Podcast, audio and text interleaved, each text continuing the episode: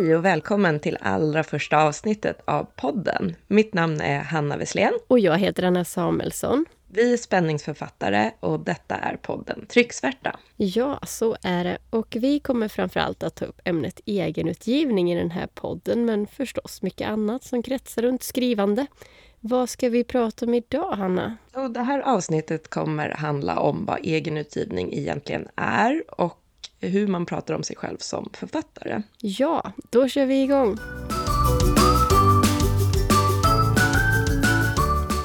Vi kan väl börja med en liten uppdatering. Anna, vad har hänt sen sist för dig? Ja, nu har jag haft tid att läsa lite och det känner nog alla som skriver igen att man tyvärr inte hinner med det alltid. Ja, det är sant tyvärr. Ja, så att jag har haft så mycket fokus på bokutgivningen med allt vad det innebär. Så det är skönt att kunna koppla av med en annan bok. Eh, det har blivit ganska många nu på kort tid. Men jag avslutade till exempel Kallmyren av Lisa Marklund för inte så länge sedan. Ja, den har inte jag läst. Vad, vad tyckte du om den? Jag gillar den väldigt mycket. Hennes språk har förändrats sen första böckerna, vilket kanske inte är så konstigt. Eh, och jag, tyckte om, jag tycker om alla hennes böcker och den här var inget undantag. Jag gillar slutet också, oväntat. Ja, det var ja, mm. rekommendation. Här. Kul.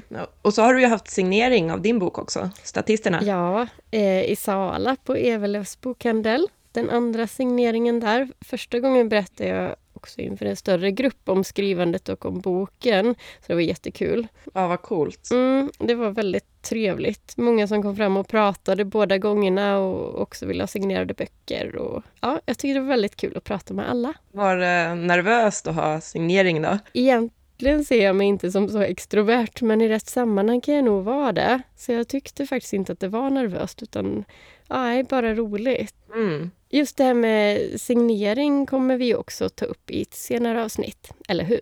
Ja, det tänkte vi göra. Så hur har de senaste veckorna varit för dig? Eh, jag vet knappt, jag har inte hunnit känna efter riktigt.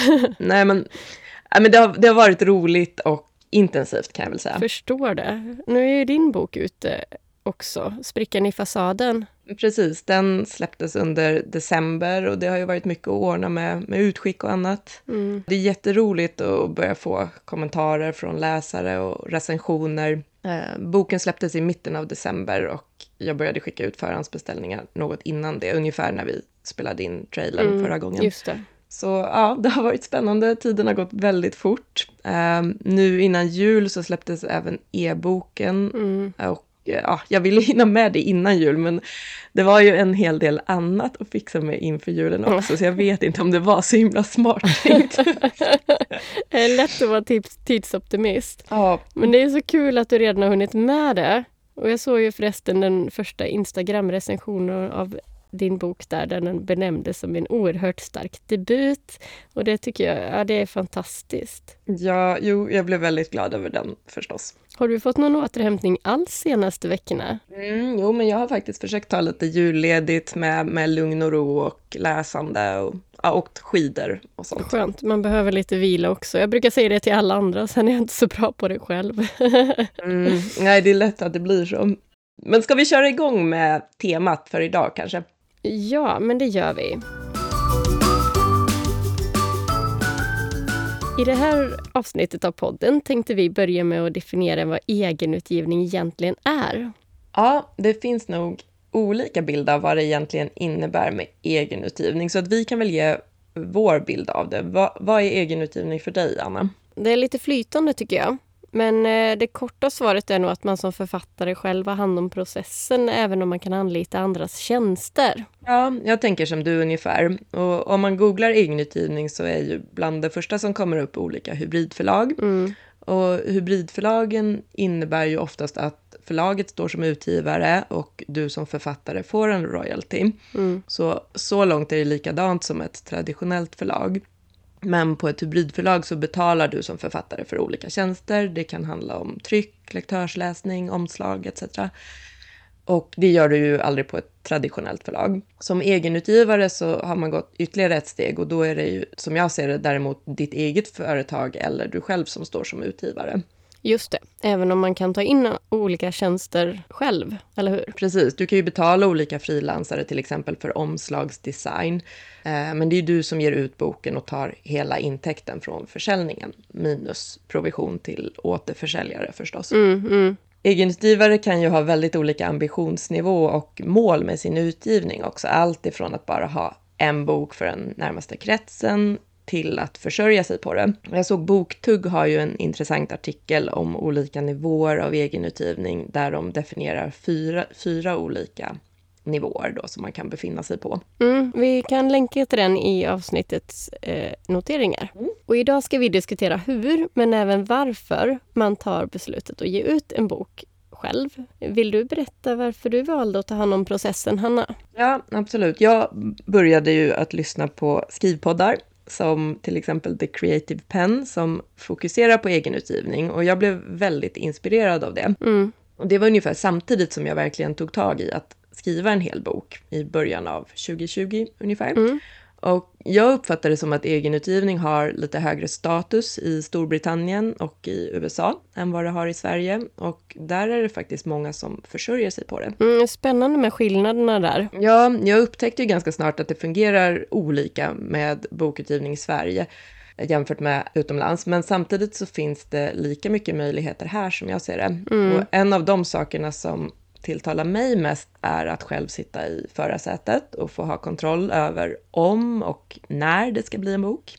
Och eh, samtidigt som jag verkligen älskar att skriva så tycker jag även att själva utgivningsprocessen är väldigt rolig faktiskt. Mm. Du då, Anna? Men jag tänkte redan från början att det på något vis skulle bli en bok. Sen ändrade jag mig och tänkte att det, det verkar rätt jobbigt med egenutgivning. Eh, och jag skickade till några förlag och ett par hörde av sig med standardrefuseringar. Någ, någon hörde inte av sig alls. Ja, ja, men det är ju väldigt svårt att komma in på ett traditionellt förlag. Man brukar ju prata om att det är en av tusen manus som antas eller något sånt. Ja, precis. Och jag var ganska kräsen med vilka jag skickade till. Och jag kände mig mer lockad av att ge ut eh, helt själv än via ett hybridförlag eller en utgivningstjänst. Även om det säkert passar väldigt bra för andra. Så jag höll mig till några få traditionella förlag. Men hur som helst så drog det ut på tiden och jag ville ge ut boken under 2022.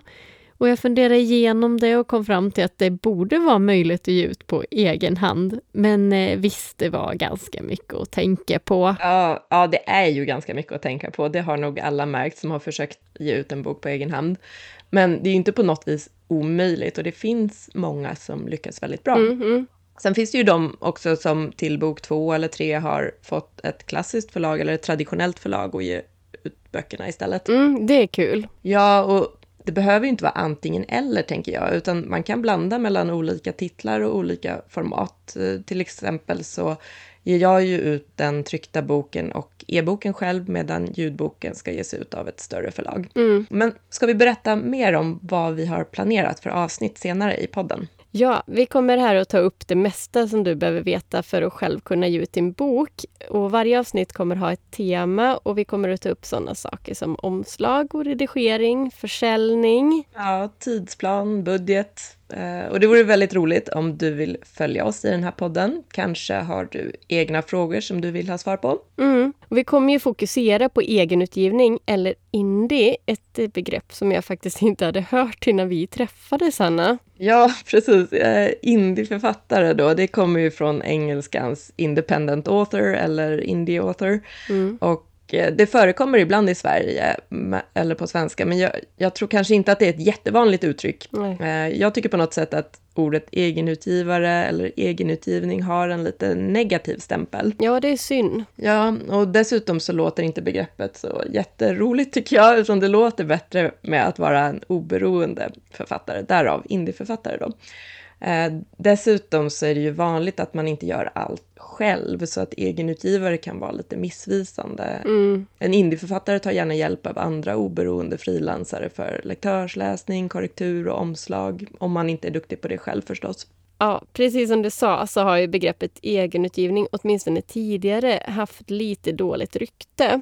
Självklart så granskar klassiska eller traditionella förlag sånt som trycks, men i och med att det är en sån liten andel som blir antagna så finns det en stor mängd manus som faktiskt är bra och till och med väldigt bra, men som ändå inte får plats hos förlagen. Ja, men precis. Och det finns ju flera fördelar, som jag ser det, med egenutgivning. Man slipper till exempel vänta på andra hela tiden, som redaktör, omslagsdesigner etc. om man inte har anlitat egna. Då. Mm. Man behöver inte heller vänta på svar från förlag, som i vissa fall kan ta ett halvår och sen kanske ytterligare ett år innan boken faktiskt blir tryckt.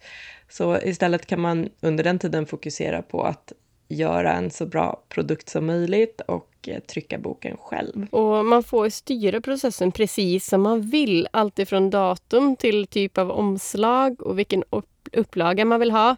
Och tack vare det så lär man sig också väldigt mycket. Å andra sidan är det ingen som hjälper en mm. och man får själv leta upp och anlita andra för korrektur och omslag eller sånt som man inte vill eller kan göra själv. Precis, och sen så finns det ju det här med med kostnad också. Det, det, är ju en kostnad att ge ut en bok och vi kommer senare ha ett avsnitt om budget och sådana saker. Men det man kan tänka på är ju att vid egenutgivning så får man också en större andel av intäkterna själv. Mm. Om boken säljer bra så tjänar man troligtvis mer än vad motsvarande försäljning skulle ge på ett traditionellt förlag. Eh, samtidigt så tar man ju den ekonomiska risken om man väljer att trycka upp en hel upplaga och man har kostnader för lektörsläsning och liknande. Ja, för vad händer om boken inte säljer så bra? Ja, då kan man ju stå där med hundratals böcker på lager, så det gäller ju att fundera igenom vilket upplägg som passar en själv. Jag skulle till exempel aldrig själv lägga ut pengar som jag inte hade råd att förlora om boken inte säljer. Det, det, är ingen bra strategi tror jag. I ett sånt läge så då tycker jag att det är bättre att ta print on demand som är dyrare per bok. Det ger lägre marginal men också lägre risk. Ja, precis, för det alternativet finns ju också. Och när det gäller försäljning kan ett förlag förstås hjälpa upp den. Och som egenutgivare får man inte samma exponering och marknadsföringsfördelar både medialt och på mässor och exponering, införsäljning till bokhandlare och så vidare. Sånt får man lägga mycket tid på själv. Och vi kommer att ha ett helt avsnitt om försäljning och marknadsföring framöver, så missa inte det. Ja, absolut. Både vid försäljning och i resten av processen så behöver man ju som egenutgivare sätta sig in i hur det fungerar och eh, ja, ha ett visst mått av självdisciplin. Då. Men vilka delar i utgivningsprocessen tyckte du var svårast och lättast, Anna? Ja, jag är ibland perfektionist, så att mm. vissa saker tar väldigt lång tid. Och det är ju en helt ny värld med alla sättningstermer till exempel. Det är delvis nya programvaror för omslag och sättning. Det är svårt att veta vart man ska börja när det gäller marknadsföring. Det är svårt med bokföringen framför allt. Så att lättaste delen var nog själva skrivandet, även om det också var väldigt tufft bitvis. Ja, men jag förstår vad du menar. Jag, jag tyckte jag tyckte att det i början var svårt att förstå hela distributionskedjan i Sverige och hur mm. det fungerar här med F-pris och liknande. Mm, absolut. Sen tycker jag också att det här med marknadsföring är lite knepigt. Eh, där skulle man säkert ha draghjälp av ett större förlag. Men nu för tiden så tror jag ändå att de flesta som vill nå ut med sin bok måste ägna sig åt viss form av marknadsföring, även om man har ett stort förlag i ryggen. Ja, som jag har förstått det så är det ju väldigt olika hur mycket förlagen hjälper till med marknadsföringen och även att det förstås kan variera mellan olika författare inom samma förlag. Så oavsett hur man väljer att ge ut sin bok får man vara beredd på att ändå göra en del jobb själv om man nu inte är jättekänd. Ja, så, så är det verkligen. Men nu ska vi förflytta oss lite i ämnet om egenutgivning. Ja, för i det här avsnittet tänkte vi också nämna lite om hur man pratar om sin bok, om sig själv som författare. Själv tycker jag det är ovant att benämna mig som författare. Det är inte det första jag presenterar mig med, trots att jag är det. Det är ju lättare att säga att man skriver böcker. Eller vad säger du, Hanna? Men jag håller med. Jag tycker också fortfarande att det är ovant att prata om min bok. Eh, när någon frågar vad den handlar om så får jag alltid lite blackout och vet inte vart jag ska börja. Men mm. det går lite lättare för varje gång. Ja, jag förstår, jag förstår känslan. Mm. Eh, och jag tror att det här växer fram, för processen är ju för de flesta väldigt lång. Och det är inte många som skriver och ger ut en bok under ett halvår. Utan det krävs ofta flera år från att idén kommer till dess att man håller boken i handen. Och i synnerhet eh, om man har ett annat jobb också. Ja. Samtidigt som man är författare. Och samtidigt kanske det är svårt att benämna sig som författare innan man håller i själva boken. Om det nu är debutromanen. För jag tyckte inte alls att jag var någon författare innan boken trycktes. Hur, hur lång var din skriv och utgivningsprocess? Min process var nog mellan två och ett halvt och tre år. Det var ungefär i början av 2020 som idén till handlingen tog form och det som tog längst tid i början var själva skrivandet. Mm. Och så gick det, då gick det också relativt långa perioder i början när jag inte skrev så mycket för att jag inte hann. Eh, och det, det, är egentligen det senaste året när det har gått som snabbast, särskilt senaste halvåret. Och då har jag verkligen arbetat fokuserat med redigering och att planera utgivningen. Mm. Ändå så blev det ganska stressigt på slutet eftersom jag inte riktigt visste hur lång tid olika moment skulle ta. Hur, hur var det för dig? Nej, men jag kände igen det där.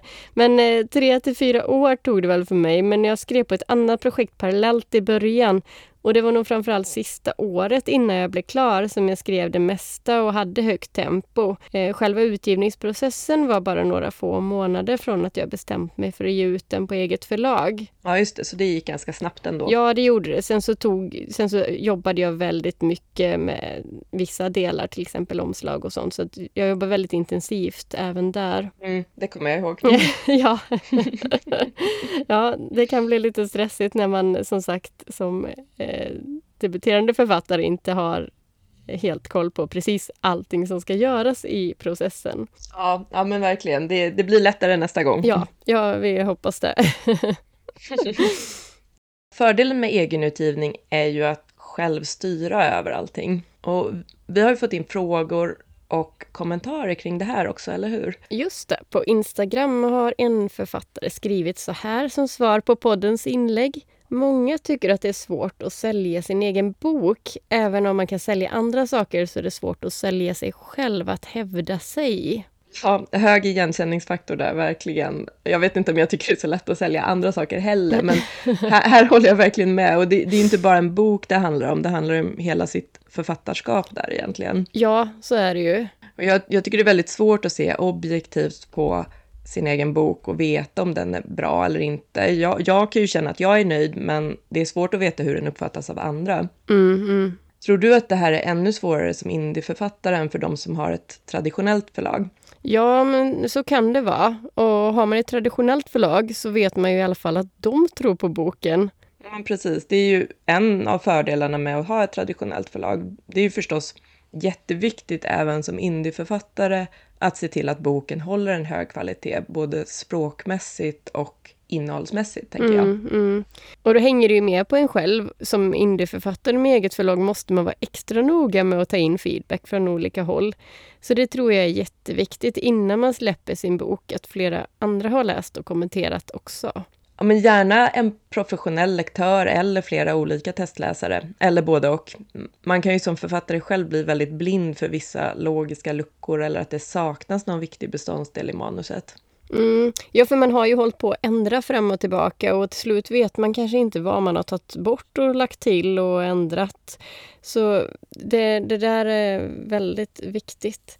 Och vidare skriver författaren i inlägget att hon hade tre testläsare som hon verkligen litade på och som hade koll på vad som var bra och dåligt. Även om hon själv tycker att hon träffade helt rätt den här gången i den här boken och hittade ett bra språk. Ja. Men att det är bra att ha flera personers åsikter i ryggen som gör att du kan sälja din bok. Men absolut, då, då är det ju lättare att veta att man har skapat någonting bra när man säger att man är författare. Sen så kanske det är orimligt att tro att alla som läser boken ska gilla den. Folk har ju olika smak. Ja, så är det För mig så räcker det ganska långt att veta att det finns personer utöver jag själv då, som tycker att boken är bra.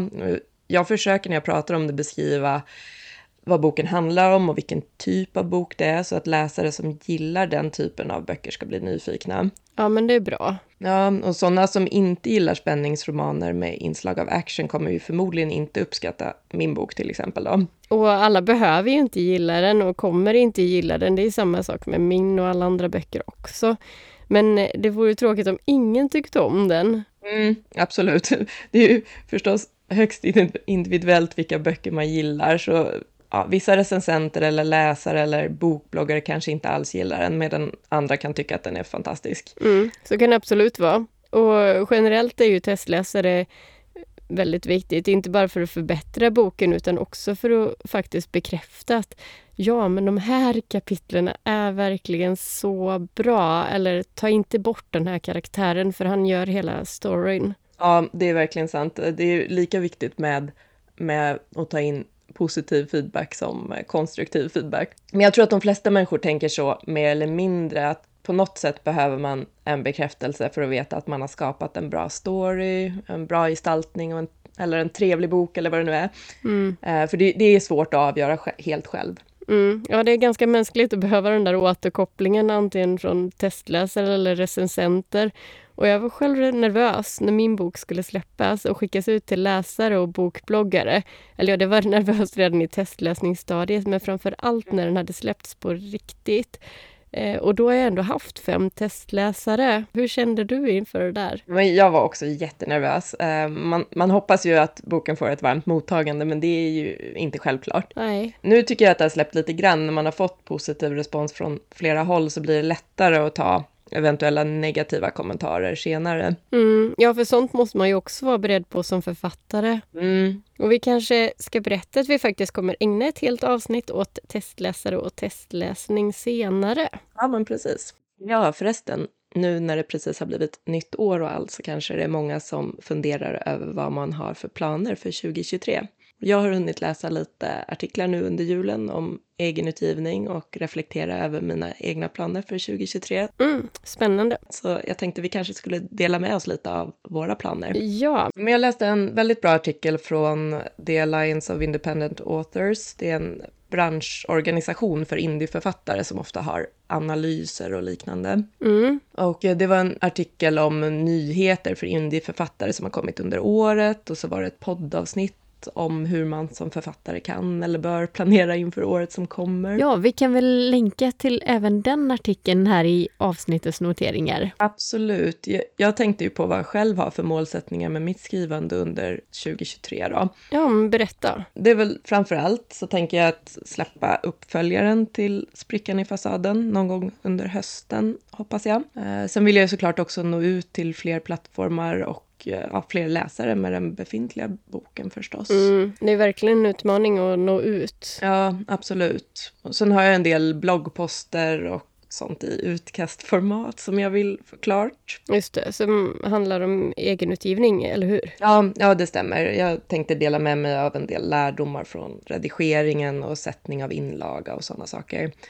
Eh, sen har jag en del andra planer kopplat till bokutgivning som jag vill komma igång med mm. under året också. Men det, det får jag återkomma kring lite senare. Men, men du då, vad har du tänkt ska hända under 2023? Oj, ja, jag har ju planer på att bli klar med min e-bok i början av året och sen eh, ljudboken efter det. Ja, det låter ju väldigt roligt och, och inspirerande. Det, det, är nog många som gärna hör mer om hur det har gått senare tror jag. Ja, men det ser jag fram emot. Och vi kommer ju faktiskt ha separata avsnitt senare om hur man gör både e-bok och ljudbok. Mm, precis. Mm, jag hade förhoppningen också från början att bli klar med del två i bokserien till hösten, men det känns som ett omöjligt uppdrag.